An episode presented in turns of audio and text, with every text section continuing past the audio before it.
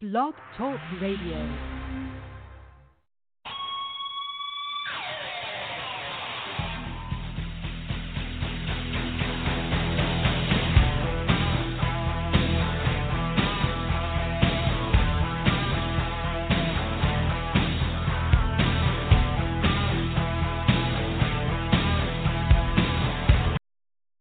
Welcome, everybody, to the Gridiron Blitz right here on TuneIn, Apple Podcast, Player FM, iHeartRadio, as well as Apple Podcast, and now on Spotify. Uh, so 306 Red Gridiron Blitz. We're going to be talking pretty much XFL rules and changes as the upcoming league is going to start February 8th. We're going to dive into Super Bowl 54 as it's coming up here in um, about a week so here. Uh, and then the exciting news the Pro Bowl, Utah Girls Football League, uh, front and center at the 2000 uh, at the 2020 uh, Pro Bowl NFL Pro Bowl. What a moment for them and a moment for everybody. Really, really uh, shout out to the Utah uh, Girls Football League out there uh, and doing everything they can to do it. So um, I, I really was like historic moment. We had some footage off Twitter. Chris Sacco is going to go ahead and give us some footage off the event that happened because they didn't put it on the live TV, but they did cover it, I guess, themselves. So we're looking forward to that coverage as well. And uh, if you miss anything during the week, you want to go to the hub at facebook.com forward slash gridiron beauties. That is the place to be, the place to go. And I want to thank everybody for liking, sharing, and commenting and giving us an amount of huge reach we're almost at 7,600 on Facebook. Our goal is to get to 10,000. Uh, overall, on all our platforms, uh, we are trending towards almost 25,000 fanatics uh, that are aware now of Women's American Football via our podcast, via our social sites, and everything else. And we're going to dive into Kobe Bryant, of course, kind of non football related, but for me, it's very inspirational. Um, Black Mamba, as as Laker fan as myself and other Laker fans, uh, what a crushing, uh, devastating day that uh, it has been this this week when that crash happened. Uh, his daughter, himself, and about a total of nine people passed away. Uh, just a devastating uh, situation that had happened. It's an unfortunate tragedy. Uh, everybody was looking forward to you know the future. Uh, everybody's excited that uh, Kobe uh, was trending to the point where he was going towards you know supporting his daughter, not just only her, but ultimately you know supporting uh, women's sports in terms of the WNBA. Maybe you know in the future uh, he could have made it into a bigger platform than what it is now, standing on itself in that regard. Uh, but he did a lot of things, not just on the court, because we already know his accolades on the court, but he did a lot of things off the court as well. So at you know just just a bad week, but you know 40 years old, 41 years old, and he passes away of a tra- with tragedy situation with the helicopter and everything else that's happened. Um, uh, it was crushing for me in the in the in the week because um, he's just a, a, such an iconic figure, um, very inspirational. Um, and uh, one of the things that I loved about him is just the fact that he had self drive, and that you know his his whole message was, you know, you got to work your ass off to get to where you need to go, and that's been my drive the whole time. Uh, people told me before, hey, this is not what we want you to go with the platform. This is not what you know this and that, and uh, you know if I would have followed that, I would have just quit and I haven't quit because I really believe and love the sport, love the athletes of the sport, and I wouldn't be doing this platform if I didn't believe it or cared or love it. And same thing with Kobe, you know, we just love basketball and ultimately loved his family. And uh, his daughters, ultimately, his family was n- number one. And if you ever, you know, see him with interviews and stuff, he wasn't a perfect individual like any of us, None of us are perfect. We all have our flaws. We all have all, all our mistakes, and we've done things in our youth or in our adulthood.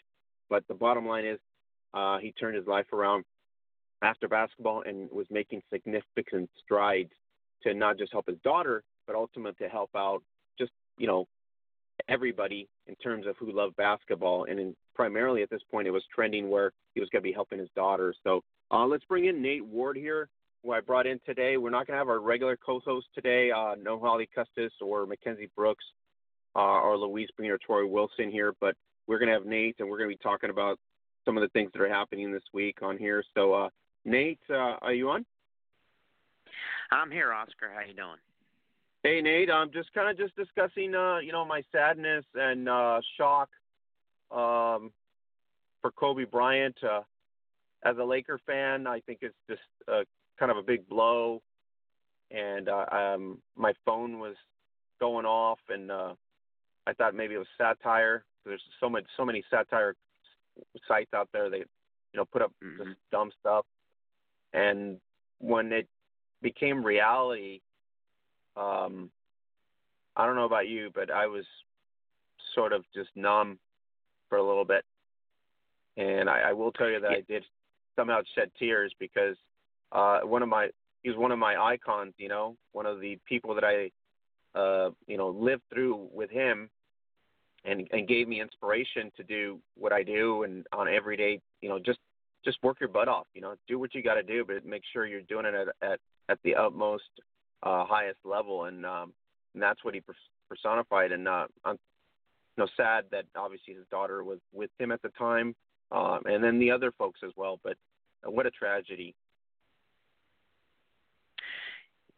Yeah, I was, uh, and I still kind of little bit. I was sick to my stomach uh, when I found out. My uh, one of my good buddies texted me and asked if I had heard what had happened, and I told him no, and when he told me what happened, I'm I'm right there with you. I thought that's got to be some satire side or somebody making something up like we've heard a million times before. And then found out what happened, and then in the ensuing news, finding out that his um, one of his daughters was with him. I told my wife when she was sitting next to me, I said, "I if this becomes true, I'm going to be physically sick," and I was physically sick when I found that out because um, I know how much, uh, you know, on multiple levels. You know, you talked about um, even outside of the game, very philosophical, uh, true professional, and now you know, don't don't work for the sake of work, but work for a purpose. Mm-hmm. Um, very very supportive of of women's sports. I know he was big on women's basketball, especially with uh, with Gigi. Um, following his footsteps and really, really getting involved in what her what her dad did um, it's it's a tremendous loss to multiple multiple communities. I know, especially for the the the Lakers community. I have a, a ton of friends um, who are huge huge Lakers followers, and uh, yeah, this one uh, this one hurts. I'd I'd put it up there with you know with with Michael Jackson, with Prince, and those folks. Yeah, I mean, to me, it's kind of like uh, because you just live his moment. You know what I mean?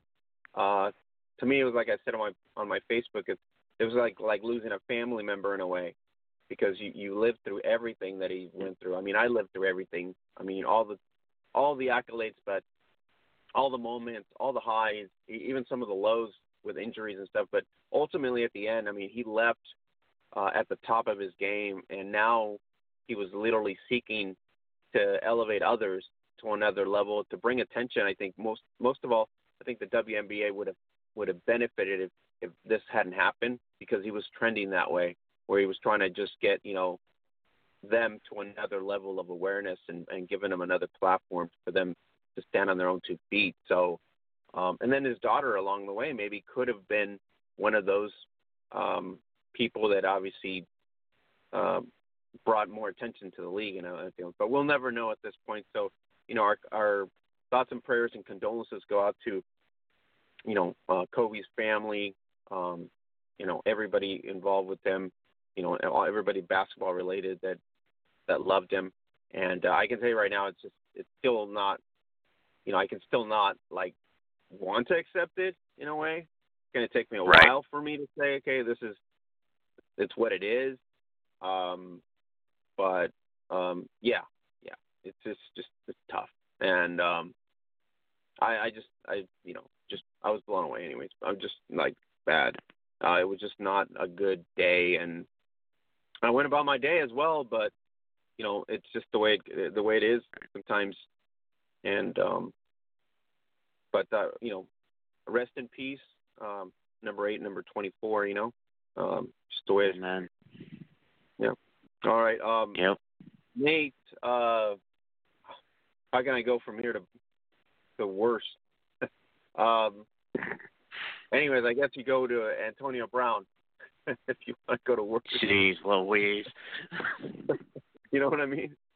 Oh my God. Um, what a knucklehead, and what a individual that has completely lost it. um, I don't know if he's got mental concerns and other issues that happening, but you know, to have a judge say you're just a danger to yourself and those around you, that's pretty big, and it's the kind of uh, not a good thing for him. In other words, not good. And not not uh not hardly. Um I have an article from USA Today up here. I still I I I can't get over this this quote here after after hearing all that I'm not sure how he can say, you know, uh, you know, I put myself a bad predicament. I'm out of it now. We're going to make the best of it. You you basically were told the equivalent of you're mentally insane by a ordained judge. Um, I'm not sure how you feel you're going to make the best of that. That's the same message. That's the same. Uh, it's the same thing I took out of it. The same thing you did. Right. Yeah, exactly. yeah, I mean, and what says, I'm going to make him proud. in? I'm, don't know if he thinks he's going to make it back to the NFL. I, I I'd say that's you know straight jacket. I don't even think. The, I don't point. even think the XFL would take him right now. It's just not good. not not good at all. Yeah, I don't think Vince is that that uh, needy. oh man. Um, I, I don't think he's that dumb either. No, no, no. Uh, Nate, I, I just he's gone. He's really has. His he's spiraling. That's the only thing I word I can I can use. He's continued to spiral. If he can get any lower, he knows how to get lower. like, and and Twitter is a drug for him. Twitter is literally a drug for him. And I, I guess somebody uh, in the in the media said, and it makes sense. It's kind of like a rush for him. He has to have attention, and I'm thinking that's what it is. He just needs to have attention now. Oh yeah, it, it's it's it's definitely like an, like an adrenaline injection. He just feeds off of it. You know, you, you like you just said, you can bottom out, and he finds a way to go lower than bottom out, and it's just because he gets that energy off of it, and it's it's ridiculous in every sense of the word.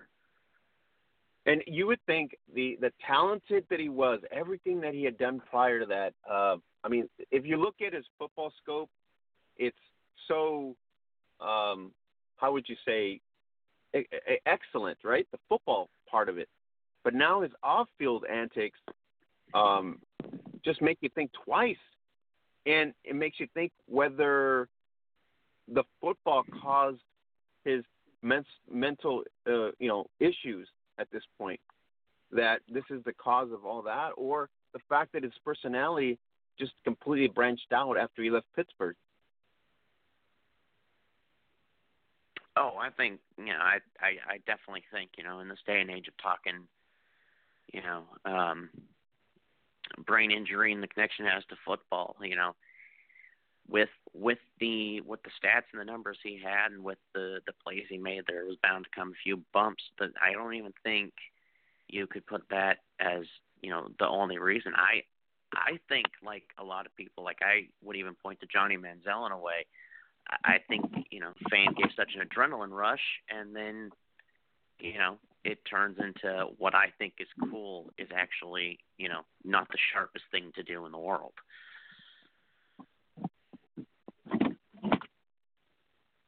No, I agree with you. I just I just think he's made so many bad decisions, and then as a father figure, it's even worse. Imagine what his kids are going to look back mm. onto and say, "This is what my father did right after his football career, and this is what he became."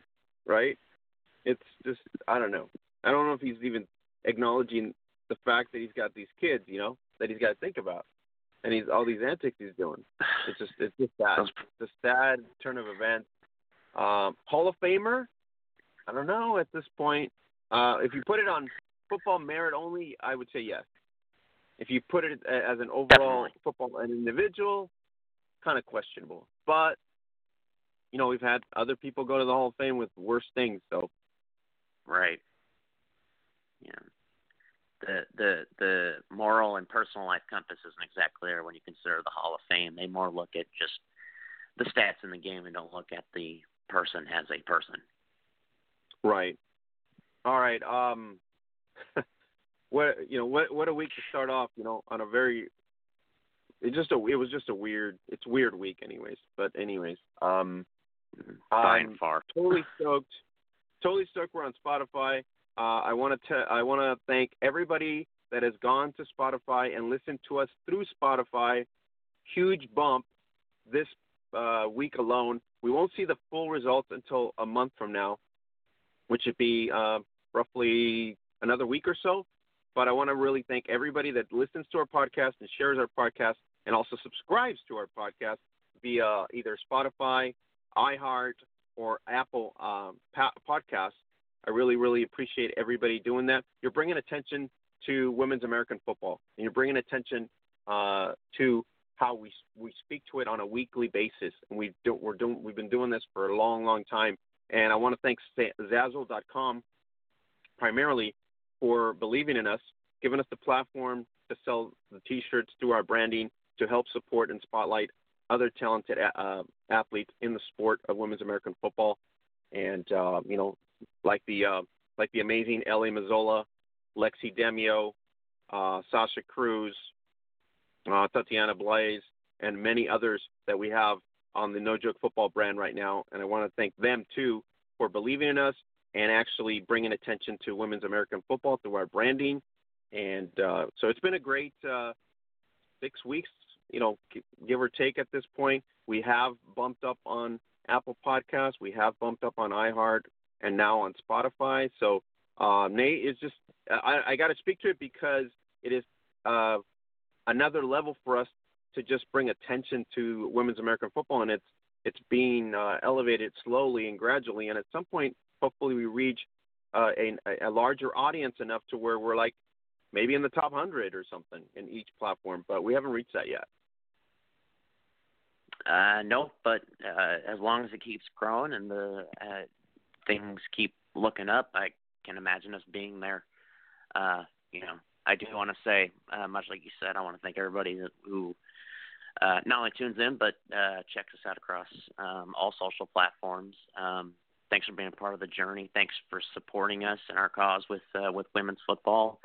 Um, your support for us supports these ladies and what they do and continues to help uh, grow each of their leagues and each of their um, their goals and hopefully we can get to where we're making a, a big big solid footprint in uh, in not just the women's football world but actually pushing that out into the mainstream sports world. All right, Nate. Uh, huge moment for women's sports. Huge moment in the U.S. for the Utah Girls Football League. So shout out to uh, Chris Sacco out there and everybody involved in the Utah women uh, Utah Girls Football League in Utah, uh, from coaches to volunteers to everybody. What uh, a stage! This is huge. At the 2020 uh, Pro Bowl, a, a halftime scrimmage, and these these young ladies showed uh, what they're capable of doing and what this game is going to go towards the next level. And congratulations to them for spotlighting uh, girls tackle football on a major scale like the Pro Bowl. Absolutely. Um, I was I was very excited when they actually did decide to show some of the the highlights on ESPN at the tail end of the halftime. Um, and uh, yeah, it looked it looked phenomenal, and I'm glad they got to to have the the stage and the platform to be able to uh, really show that, um, contrary to what I, you know, I'm guessing a lot of people feel, women can play football. They can ball out, and I can attest as a as a referee that has done um, multiple games for WFA, IWFL, and hopefully in the near future WNFC. Um, it was it was an exciting sight to see, and I I am not ashamed to admit that when I saw them get some highlights out there on national television and give them some actual national exposure, um, I screamed about as loud as I could. I was so excited. So kudos to them and um, everyone involved in making that happen. Um, just a just a huge huge spotlight and a huge huge um, uh, opportunity and chance that was not wasted. Yeah, it's a big moment. Um, we don't have a feeder system, right? We don't have an actual nope. feeder system. So for them to showcase high school, high school girls playing tackle football, Utah being the front running state for that. Um, you know, mm-hmm. the Utah Falconz exist in their in their state as a high level uh, women's uh, tackle football team, and so you know, congratulations to Utah. You know, the state of Utah, everybody that supports women's tackle football in Utah, the girls, uh, Sam Gordon out there um, has done yes. a tremendous job. Chris Sacco. Uh, I mean, this is just a huge moment. You know, it's a the moment we have to remember that it's another stage for awareness, and at the same time, it's on a big scale like the Pro Bowl, and so it worked out really well for them. Um, you see the highlights. Um, they played a really good scrimmage game, and um, and they're really well coached, and you can you can tell basically by the on-field play. And uh, we're going to get some highlights. Uh, Chris Sacco is going to be su- supplying us with some of the things that happened because obviously they didn't Sweet. get the major coverage like we thought we would they would get. You know, at least a 15 Right. minute tidbit or something. But they were just on a you know a newsflash type mentality with the main main you know main sports themes. But other than that, we're gonna we're gonna go ahead and spotlight it. And there's a couple articles on the hub at facebook.com forward slash Great Beauties. Uh, you can get some of the articles from the local papers over in Utah and some of the things that happened there. Or also, if you go to the hub this week, you realize the historic first, the Costa Rica Women's Gridiron League will be participating at the America's Bowl, America's Women's Bowl 2020 in Honduras in March. Um, there's a cool uh, piece that was done there. It's in Spanish, but you can do Google Translate as well. It's at ticaspoderosas.com, which is uh, strong strong um, women.com basically, uh, stronggirls.com, uh, it's, as it's translated. So the Costa Rica All Star team has been assembled. It is the first time in their history that they will be competing at an international event, and that will be at the Amer- at the America Women's Bowl 2020. So what, what a moment for them too. I mean, the fact that they put together a national squad that will be now, you know, playing in an international event, which is another level for them too. Absolutely. Um, in fact, I was just uh, because I know on our segment, our next segment will be about the the WFA. I was looking at how they have the the Ontario All Stars. It just continues to amaze me all these different um, countries coming together to put together these All Star squads that are just um, just talent above. Um, you think about where you know some of the greats lie. Well, these women are right there with them, um, and and for them to be able to field that kind of a talent is, um, what do we say? It's it's a um, it's a step above and a step beyond for women's football from just the individual squads for all these individual leagues to be able to field an all-star team that goes globally um, makes a huge difference, and, and it's a huge push for each country individually and continuing to trying to grow this entire community. Yeah, and the good thing about it is we're gonna it's more of a Central uh, America swing. So we're gonna have Mexico, U.S. Right. kind of incorporated with Mhm. it. Um, it's a really good tournament. It's coming up here on March 12th. We have other tournaments coming up here. Um, the uh, the Friendship Bowl is coming up here in February 29th. You got South Beach Bowl. So there's a lot of interest by women to play, and then also some of the uh, organizations that supply this type of uh, you know platform really gives them an avenue to travel too. So it's kind of an exciting thing. You go travel and you get to meet other teams, other players. You get to meet certain sites. Uh, get get the opportunity to play against other players. It just makes you better as a player. Ultimately, just gives you another opportunity to get, fundamentally get sound and and uh, kind of gauge your level of you know performance and and where you're at and that at that level. But uh, we're going to keep tabs on all the events coming up, including the transatlantic uh, tournament that's going to happen in New York in September. That's going to incorporate um, Mexico, U.S., and European teams as well. So huge, huge tournament coming up. Number two tournament last year. Uh, the year before was in the UK. Now it's going to be in the states. And it's putting it was it's being put on by the Women's Gridiron Foundation as well. Um, if you go to the hub at facebook.com, you get to see the uh, WFA two-time champions, the Boston Renegades, and uh, they are on mission three-peat, and they have been tearing the Women's Football Alliance for almost three years now, and they're heading towards towards another.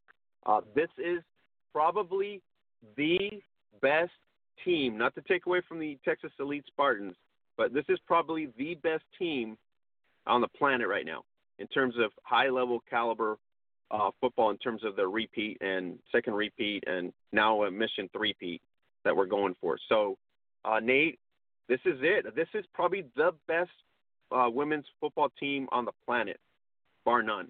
The Boston Renegades.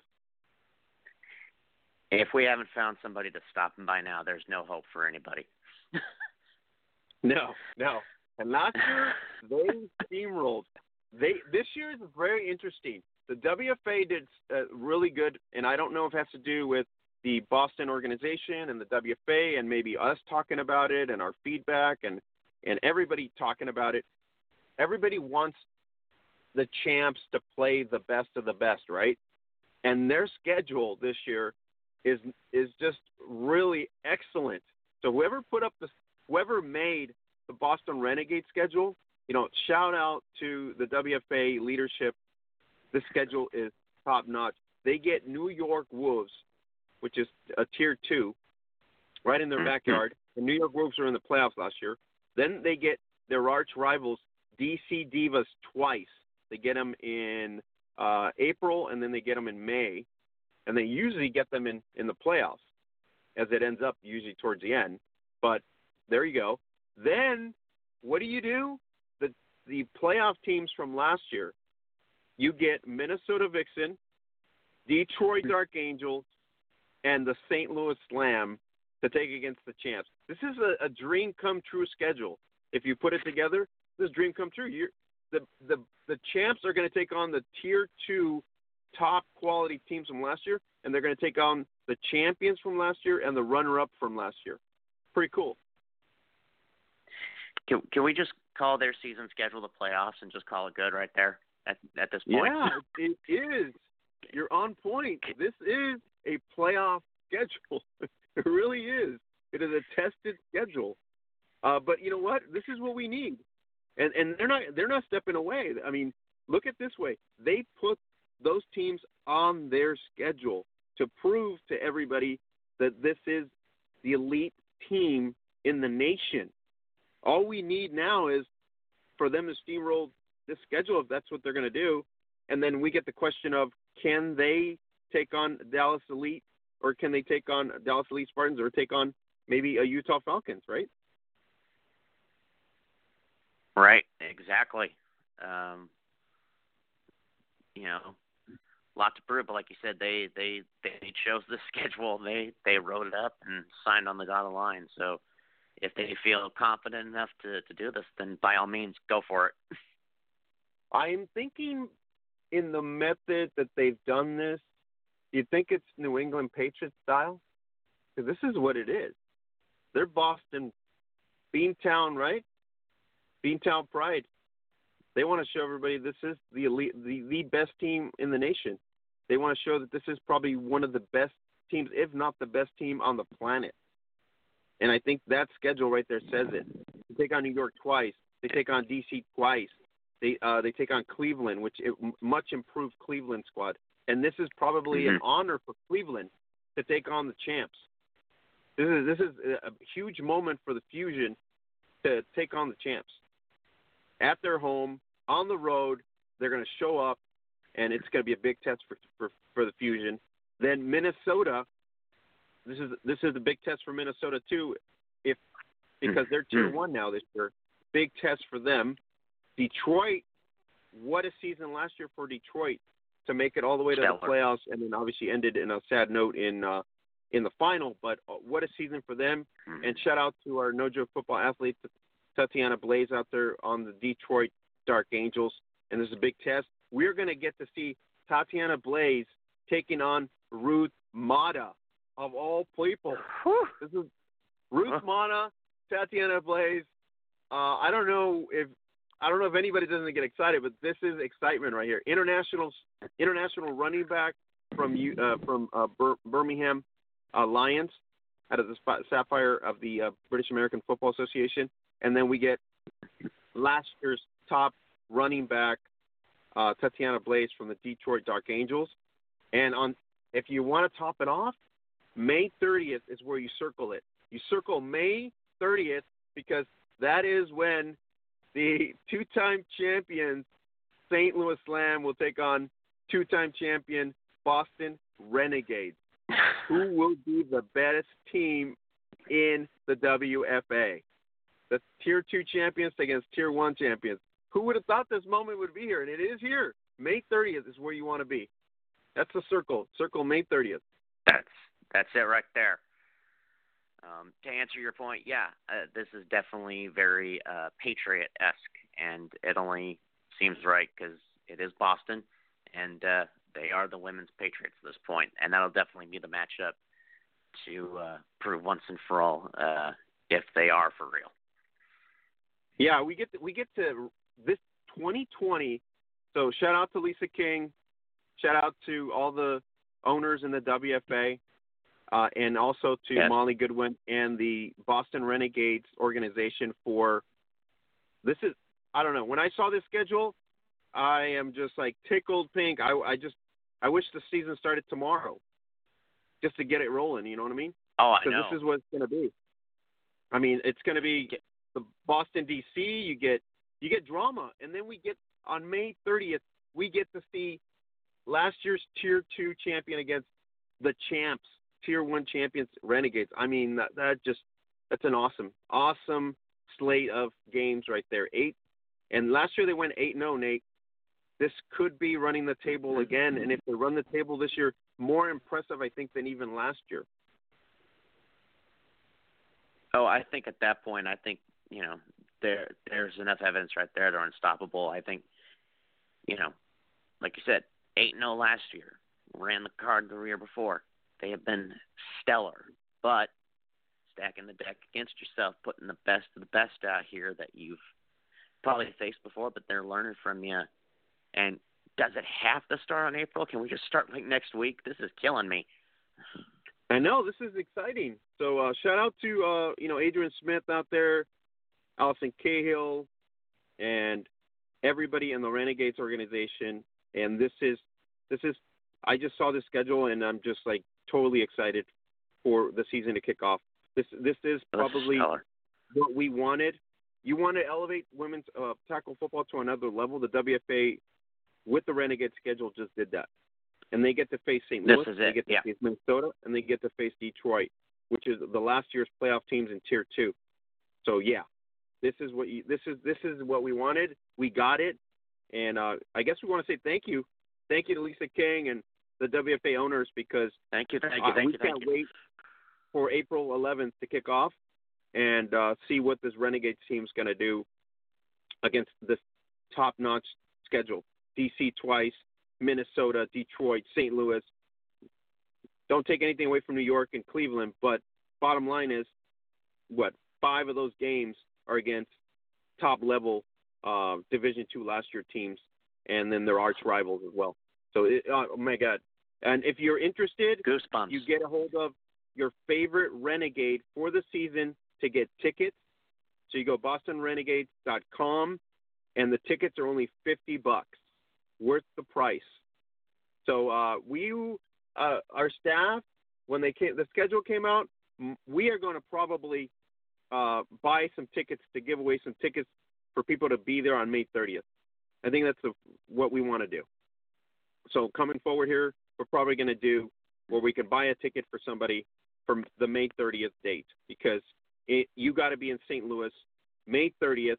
St. Louis, it is Tier One champions of 2019 against Tier uh, Tier Two champions as well, and that's going to be a date you want to be, and it, it's going to be in the Gateway City. What other place can you have it? Uh, nowhere else, no better place. St. Louis. So the WFA WFA schedule is out. Go to WFA um, profootball.com. You get the schedule there at this point. Uh, we were going with uh, hashtag Beantown Glory, so we'll hopefully, hopefully it'll stick. But I, I think that's what we need to bring back. Beantown Glory. I think they're going to make it Glory. Happen. Beantown Glory. I like um, They're using they're using uh, hashtag Mission Three Pete, which also works pretty well. Yeah, that works pretty strong too. Yeah. So go to WFAProFootball.com, uh, get the 2020 schedule. We're going to be diving in next week to another schedule. So the Renegade schedule this week. We're going to dive in next Tuesday to a couple two two other schedules. We're going to look at the St. Louis Slam schedules. We're going to look at the uh, Detroit Dark Angels, uh, the Minnesota Vixen. We're going to dive into each of the playoff teams' schedule for this 2020 and see what they're going to be able, how are they going to be able to impact and maybe return to the playoffs again? Because that's the conversation we got to have. How will they return to the playoffs once they've been so competitive at this? But a competitive schedule, same goal, hashtag Beantown Glory, and that is for the Boston Renegades. So shout out to the WFA and the Boston Renegades organization for putting up this awesome schedule for 2020. It's going to be great.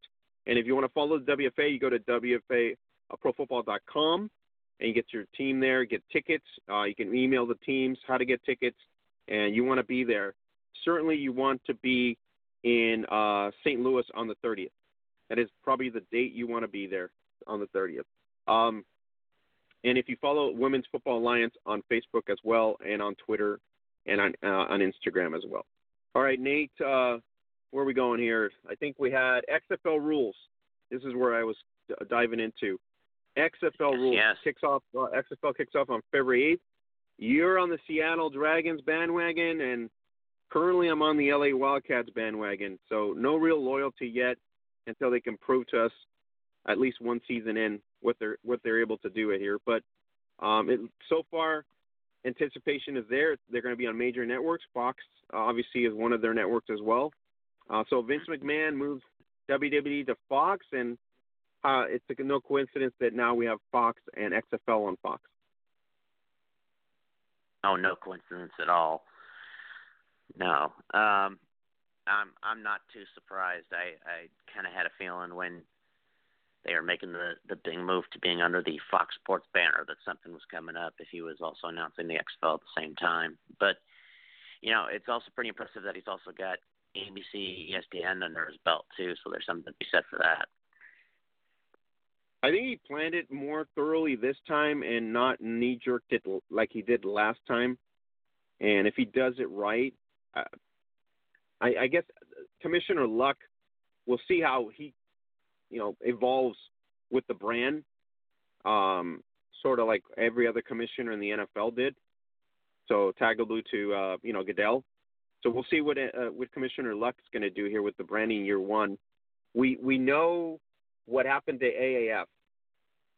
It just seems to me like this is more self more structured, and there's a lot of things to. Uh, I don't think Vince is going in here uh, thinking he wants to lose money. Basically, I think this time around he really wants to make sure that it's it's going to generate a profit.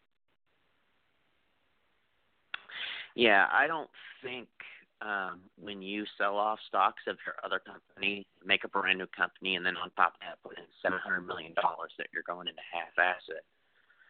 Um, I I think with the fact that I think the biggest part of this that really sticks out is the fact that rather than quickly throw it together in a matter of months like the previous XFL or an under or about a year like the Alliance did, they gave this two years and spent that entire two years with a secondary league that's known for um, bringing in scouts from across the football world. Spend two years with those guys, experimenting and testing out every aspect of the game, getting feedback from actual players and coaches, and putting that all together rather than just saying, you know, we're going to throw together a rule book, we're going to put together rosters, and we're just going to hope for the best.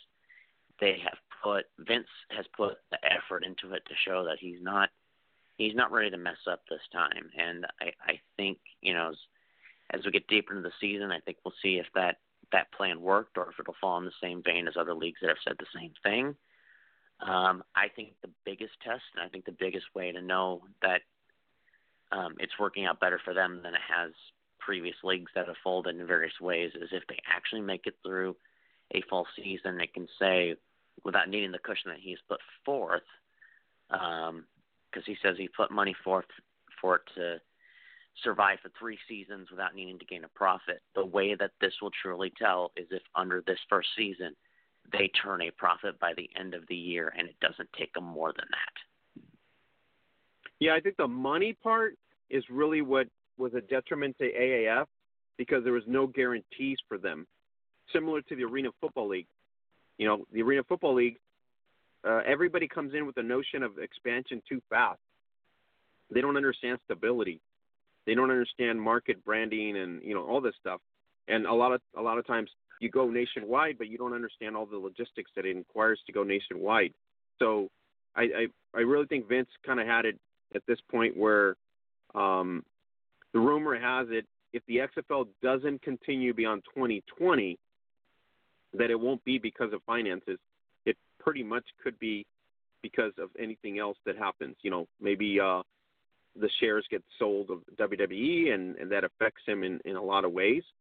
Um, so right. rumor has it that that's the only other option that you would have if something happens on the other end. So financing is not an issue. I think there was an article on Anthem Sports. I think I, I sent it to you. Anthem Sports did a kind of a five things of why it, you know, th- this is a better league. The media partners are better. The money is obviously accessible. Like to your point, it's already been kind of allocated for a certain period of time. So there's, it's not like the AF where they're trying to survive month to month in in, in a sense. The team locations are major markets, and they're located in NFL markets. So if they gather a fanfare, uh, you know, like Los Angeles and New York, then it could be a situation where it could survive still because it's on a spring league. Kind of the same thing with Dallas and Houston and Washington. Right. So it's not like they went into Birmingham or Memphis, right, as an example. Um, yeah. They didn't do that because he knows obviously the demographics are there. The I think the only area of, of concern would be um, St. Louis. How well will it will they do in St. Louis? Is really the only area of concern because every other every other city is in a major market and it, it has an NFL partner market.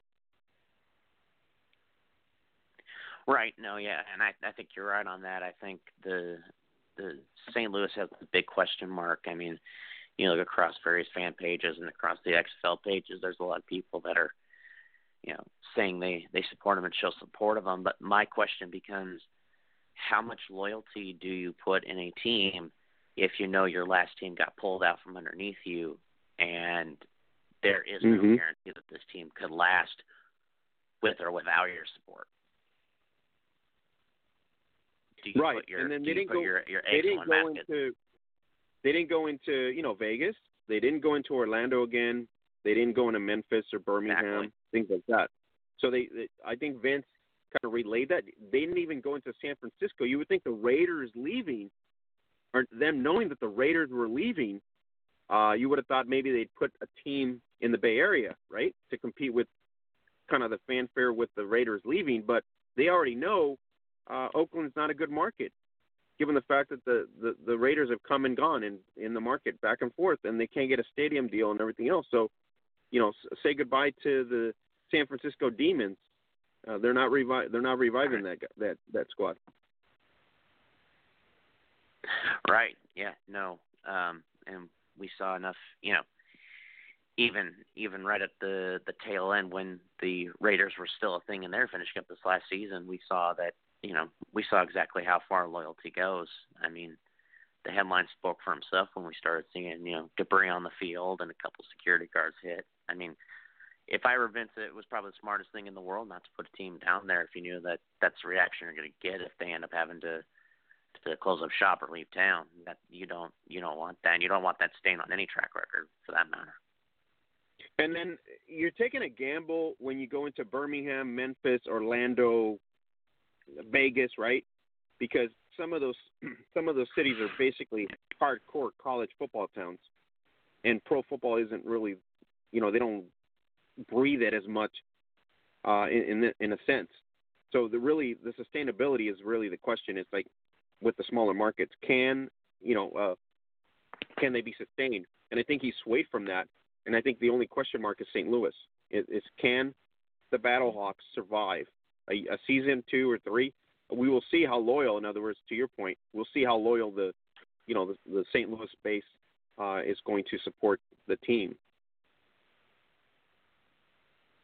Right. Well, and we we saw that with the alliance. I, you, you pointed out, you know, Memphis, Birmingham, those those areas, um, especially with, you know, the teams the alliance plays there. You know, it, they always say talk is cheap. Well, you saw, you know, you look at comments across the board and public opinion. It's like, well, you know, they were popular and fans showed up. Well, but not enough as per se to um, uh, not as many people as you would get for a college game in that same stadium. Not even half of that. So you know, there's there's risk and reward, but you can always avoid that risk. And we will see. Um, he's avoided that risk with seven out of eight teams being in places that are known uh, football loving cities. Uh, I know a lot of people complained and said, well, why are you putting him in these big towns where you've got you know Seahawks, you've got um, Texans, you've got all these big name teams. It's because those fan bases are established and they know that they're football loving cities. Start there and work your way through. The big question mark, like we both said, will be St. Louis. Will they show up? Will they support a team if they have that knowledge in the back of their mind that this team may not last and be pulled out from under them like the Rams were? Right. Well, the good thing is the coaching pedigree or the eight coaches that um, Commissioner Luck hired for this season coming up here are all they all have proven track records as both head coaches and assistants in both college and pros. So that's a good sign. Um, I think uh, Gilbride in New York, obviously he won champion uh, Super Bowls in with the Giants. Uh, Hamilton, mm-hmm. uh, you know, also in D.C. You have Chad, uh, what you call it, uh, Jonathan Hayes in St. Louis, uh, who also played with Marvin Lewis. And then you got Mark Trestman, who was in Chicago and now Tampa Bay. And then you have Bob Stoops, uh, also, and then you have Winston Moss as well. So there's there's some good name coaches there that they can build off to uh, you know help elevate the game their game at this point. Yeah, and there are um, all all eight of them. Uh, you know, I'm looking at that article you sent me. Um, you know, like you said, their their their pedigree and their experience speak for himself. You know, there's.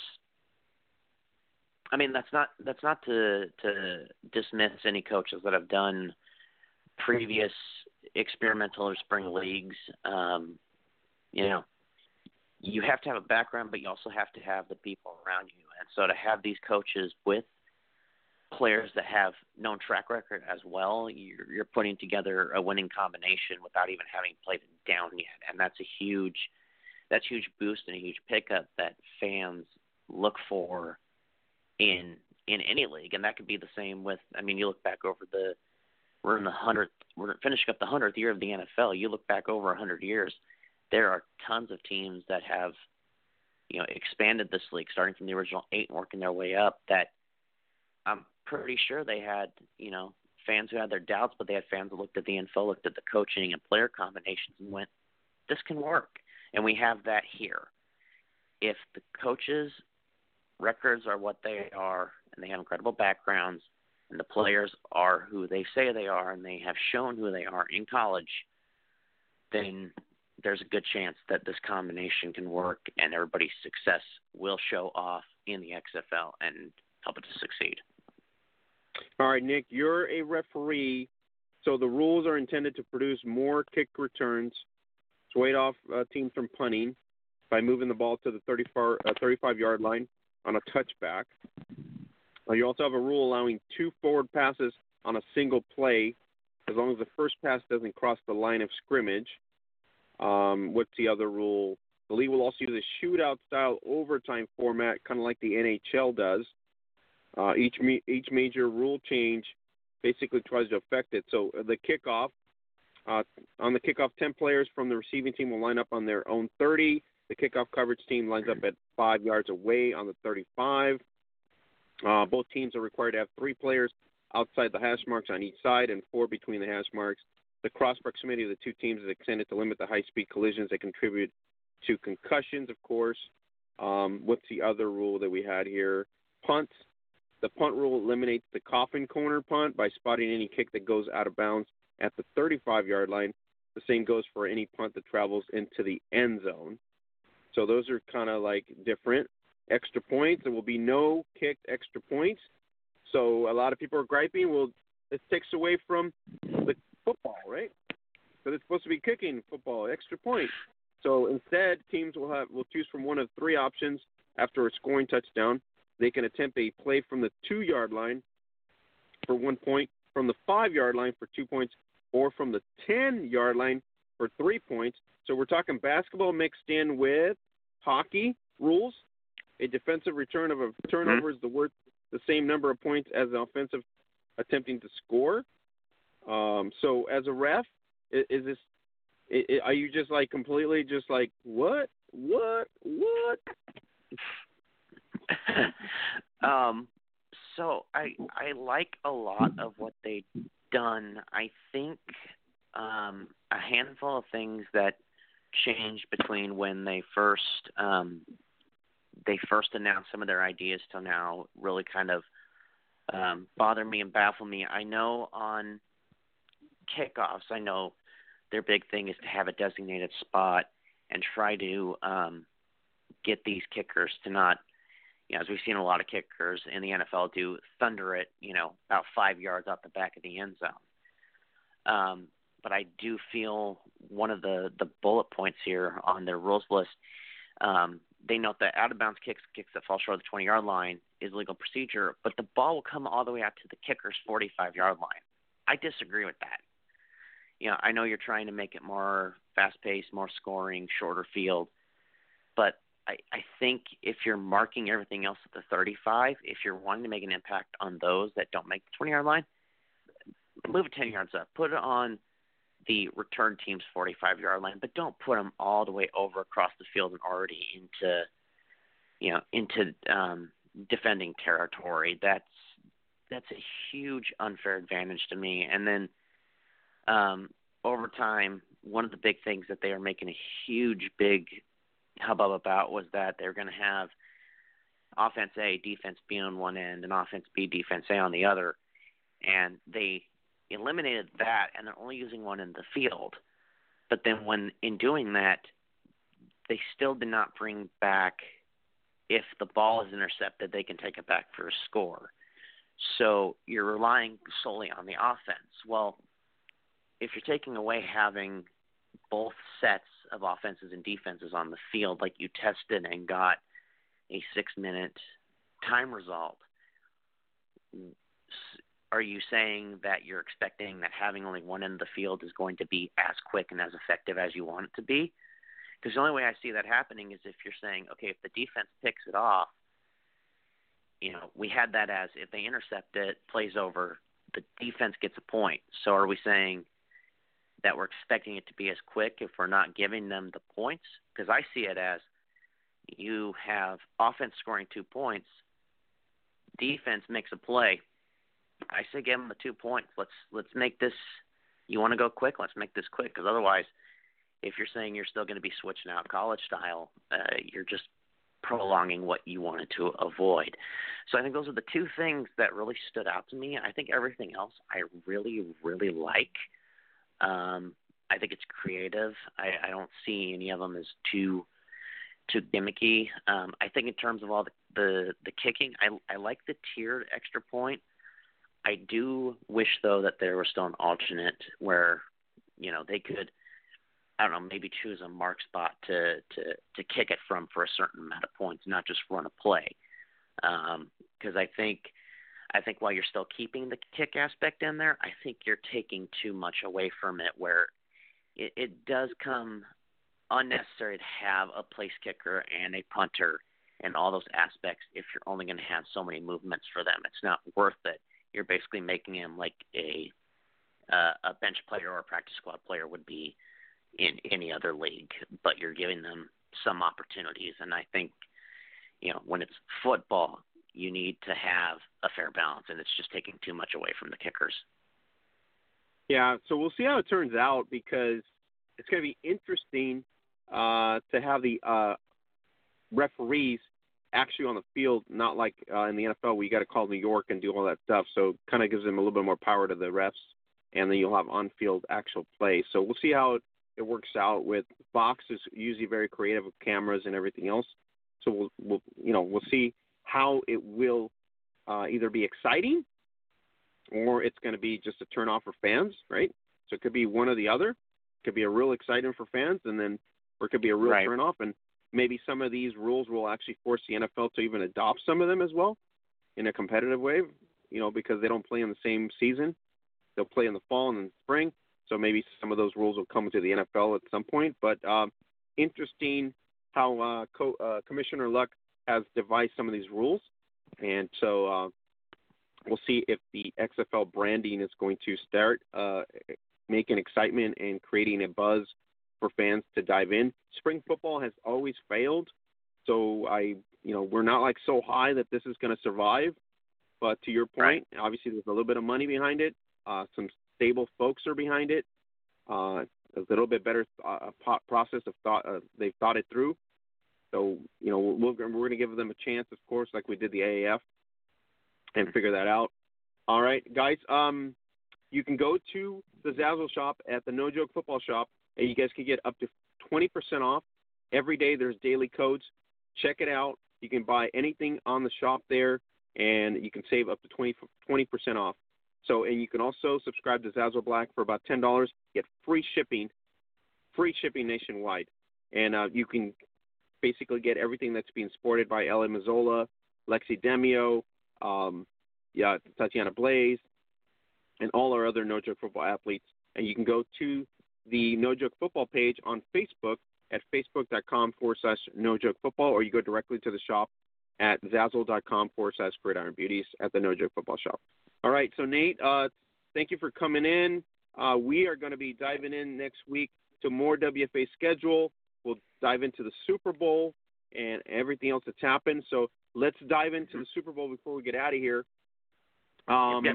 Most people are thinking Kansas City offense is going to just surprise uh, the 49ers, and there's people that say not going to happen. Niners defense is going to come in and kind of shut down Kansas City offense. What's your prediction? I'm going Kansas City uh, for a number of reasons. One, I've got friends from Kansas, uh, born and raised over there. They lived up here in Seattle for a while and then moved back. Um, they're huge Chiefs fans, uh, so I got to go that way. Also, you know, Andy Reid swan song, perhaps. You know, put a put a ring on it to cap it off. Um, and we saw what happened with the with the the, the Texans. You know, whether it was by design or just pure luck. You know, they hung low and then all of a sudden came out like gangbusters and totally took them over. I think if maybe they they read up on that and see what worked for them and use some of those tactics, you know, San Francisco may not see it coming. And we've seen we've seen the weak spots. I mean, you look at the the the games the the 49ers have had. It's not like they've had you know a perfect easy runaway victory. They've had uh, they've had to fight for them. So if Kansas City can continue to expose those weaknesses and expose them to the max on the biggest stage, um, I wouldn't be surprised if if San Francisco gets rattled because you know you think about it, the last few years they've never been in this situation or in any situation leading up to this point. I'm thinking everybody's counting out the the Chiefs defense and they're listening to it. I, I think they're going to get fueled because everybody's hyping the Niner Right. defense and they're saying this this Kansas City defense is just crap or whatever at the lower lower tier, 25th or whatever in the league. I'm thinking they're going to come in and kind of surprise. Uh, it's going to be a good game. Limit mistakes. Um, this is this is going to be a, uh, Garoppolo's moment. To me, it would be Garoppolo's moment. If he can't, if he can take down Mahomes at the in the biggest stage, it's going to speak volumes for him. To, to come back from a season ago that was cut short, and all of a sudden he's in the Super Bowl, um, puts it will elevate him to uh, a higher level in terms of Niner Nation You know, not so far at, at a level like Montana or Young or anybody else, but going that going that way. For Kansas City, they haven't been here in 50 years, so the, yep. the pressure is on them to really win it. It's taken 50 years to get here. On the Niners side, I mean, it hasn't been that long since they've been to the Super Bowl, but Kyle's done such a good job and putting together this squad on the other side with the defense and balanced offense. And then, like you said, Andy Reid, this is his, another crack at it. And who better to who better to knock it off than obviously knock off the the Niners? Yeah, yeah. Um, and and you you mentioned it hasn't been too long since the the 49ers were in there. We got to remember the last time it wasn't exactly you know it, it wasn't a, a flawless and perfect continuous game. They you know they had to deal with a power outage, and that gave the Ravens new life. Um, I think uh, I, I think it's one of those wait, watch, and see things. Uh, you know, it, there's there's discredit left and right, and there's positivity left and right. At the end of the day, I think it comes down to um, and I say this because we've seen, you know, one side they've had to deal with close games. The other side, it's been, you know, gangbusters pretty much.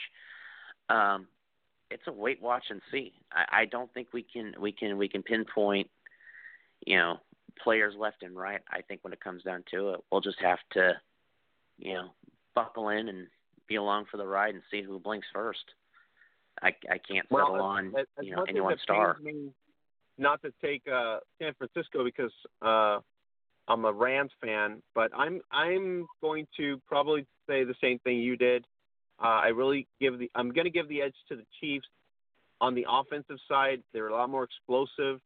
Um, if they get going, I know the Niner defense is good, but can uh, the Niner offense match up the firepower? I mean, you got Watkins, you got Kelce, uh, and I know they have Kittle. I know they got Sanders.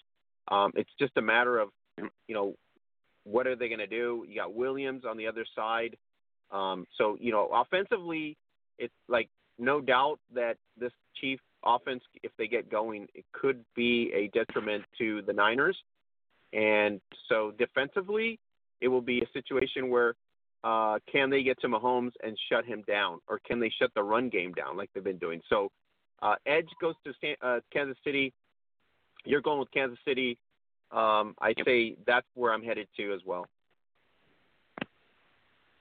Yeah, well, and, and like you said, it comes down to you know can they stop Mahomes? And I think on the other side, you know, you talk about a tough defense. I think it comes down to can they stop you know can they stop guys like uh, like George Kittle, who I mean that San Francisco line has been full of guys that have you know been able to execute well on the run and on the gaps. Uh, I haven't seen too many stellar passes, but the run game was, um, I know, a huge killer. Even and that's not putting in the the injuries to the Seahawks, but you know the run game has been stellar for them, and so we'll see. You know who can stop the QB and who can stop the runner. No, right. I I, I really think that's going to be a huge uh, difference there. So we're going with Kansas City. Holly, sorry. Yep. Uh, but if we're wrong, hey, we will we will eat crow right on the next podcast, and we will accept our beatdown if that's the case. Absolutely. All right, but that's our prediction right now. So if you have any different predictions, you know, hit us up on Twitter or hit us up on our Facebook page. Uh, it's going to be a great game. Kansas City Chiefs looking uh, 50 years since they got here. Mahomes is their rising star what what would they not want to do to cap it off, you know, in big big fashion, like you said, give Andy Reid the send off, and obviously give Patrick Mahomes his first Super Bowl. On the other side, what a big yep. storyline. Defensively, all stout all all year, including that, and then Garoppolo returns for his second season, and here we are in the Super Bowl as well. So, um, Kyle, I don't think Kyle Shanahan wants to lose uh, twice in the Super Bowl. No. And this time as a head no. coach, I don't think he wants to go down there. So it's going to be a really good game. And Andy Reid obviously deserves to win one again, and he knows it. This could be his last opportunity anyway. So it's going to be a great game, Super Bowl right. 54. So shout out to, before we get out of here, the Utah Girls Tackle Football League. awesome girls out there that played at the halftime at the Pro Bowl 2020. Yes. Historic. Uh, we talked about the tragedy that is the Kobe Bryant uh, death, uh, and then we also talked about all the other stuff that's happening in the XFL. So uh, we're going to be back next week. Uh, we're going to be talking a little bit more of uh, everything else. Um, so uh, before we leave, I forgot to. Here's my oh, here's my notes. So um, uh, Nate, before we get out of here, um, Chantel Taylor uh, put out a or filed a suit against uh, Mitch Mortaza, and so now she's getting support from other players and all this stuff. And now we had her on next last week to kind of figure that out. We had Steph McCormick before that, and now Coach Hack just a, a day ago came out and supported both players. Um, is this going to be a situation where it's going to force Mitchell to make changes to X League 2020? Oh, I wouldn't doubt it. Um, you know, because this this puts up the honestly now off the top of my head the third lawsuit that has come up. Uh, mm-hmm. Robin Johnson, Melissa Margulies, and now mm-hmm. uh, Chantel. Um, and you know we've we've talked about it before. He makes you know he he's made broad statements. He he has a great idea he just doesn't know how to run it without lying through his teeth. Right. And so I think I think with where we're at with all the stuff coming forward, he's going to have to make changes or he's going to have to pay the piper. So now you're you're having a um it's not like just one player, you know what I mean? It's 10 years later right. and all these former players are like, "Hey, you know what? We're just fed up with the fact that you you were able to pay us in some format, some creative way, and you haven't done it. And so I think really that's the last straw for some some of these players. And I is, is it a wake up call for him? Because if X League somehow doesn't do very well with the rebrand here and with the, everything looming on top of it, I mean he he kind of swayed off from the Johnson and Margulies lawsuit, and all of a sudden he's got another lawsuit coming here, and and you got a right. a, a four time Legends Football League coach saying these players are telling the truth, and this is this is Mitchell Morta- Mitchell Mortaza's actions and inact and activities, and just it just it just paints a bad light for him in general. It would be just right. easier for him to just make accommodations and get this out of and get it under the rug and just put accommodations out there and, and some find a way to pay the players somehow. Well, and I think you know, I think it's both it's both a wake up call, but I think on the other end, and you and I talked about this a little bit over the last week, um, leading up to to this broadcast, is that I also feel that there's a certain point. You think about the length of time that you know the some of these coaches, including Hack, have coached in the league before they left and were disparaged, and how long the player some of these players played in the league before they left and were disparaged. So where where does the line draw between what Mitch has done and where you chose to stick through this and let the carrot be dangled in front of you instead of realizing early on, like maybe your first year there when you noticed something maybe was starting to be up. Where where's your responsibility in all of this? So I think it's both I think it's both a wake up call, but it's also time to look in the mirror and start thinking about why didn't you um, why didn't you make the decision to leave earlier instead of letting it build to this point and now you're just you're not even looking at yourself you're blaming everything else around you when you could have made the choice to begin with to either not play or realize something was wrong and leave earlier on do you think so it's just ways. a matter of time before all this stuff catches up and he's got to make a real business model uh, the knights spoke out um, I've contacted Danica. He has, she hasn't returned my call, uh, my emails back, uh, just to get an explanation from that organization about whether you know their participation is going to be any longer in the league or anything like that. But they're demanding the same thing. They're demanding sort of a business model, arena style business model. Uh, the players, former players, are demanding obviously some sort of business model, uh, just just for compensation for the players, whether it be you know merchandise sales. It's more of a WWE demand, in other words, like treat your athletes mm-hmm. just like a WWE does. You know what I'm saying? It's like it's like there's the Right. brand. Now treat your athletes like the superstars that they are. And I don't know if Mitchell has it in him. He talks about how he wants, you know, bigger than Vince McMahon, bigger than Dana White, and all this stuff, and he hasn't done it. So I mean, to to stand there and and say you're you were going to be bigger than MMA and you're going to be one of the biggest brands above WWE, what a lie! And now it's a complete lie in his face. So does at this point he has to do something to turn it around, or he's he doesn't give a crap. I guess if you want to put the line together at this point. And but uh, Coach Hack posted up on Yeah. Facebook. You can get the link there on his page. Pretty much supported Chantel Taylor. Chantel Taylor came out and said, "Hey, we're doing a suit uh, for Mitchell Mortaza." Um, at this point, you know, both credible individuals with uh, good resumes, uh, you know, championship pedigree and everything else that they've done for the for the league. Um, so it's, I, I guess it's you want to call it it's Mitchell's time to kind of wake up and do what he's got to do, or he's going to either run off and do the same thing. I mean, he ran, he got run out of Australia, he got run out of Canada. Uh, he's really got to make a decision about whether he wants sustainability and long-term, you know, cooperation with the players. That's really what it boils down to. So we'll see how it turns out. There's a lawsuit. There's a lot of players coming onto it. We'll keep tabs on it.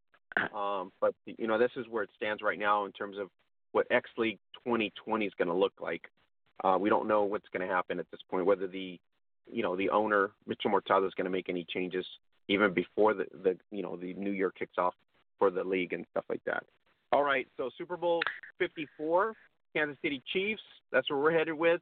Uh, over the Niners. That's our predictions. If you got a different prediction, hit us up on Facebook or on Twitter.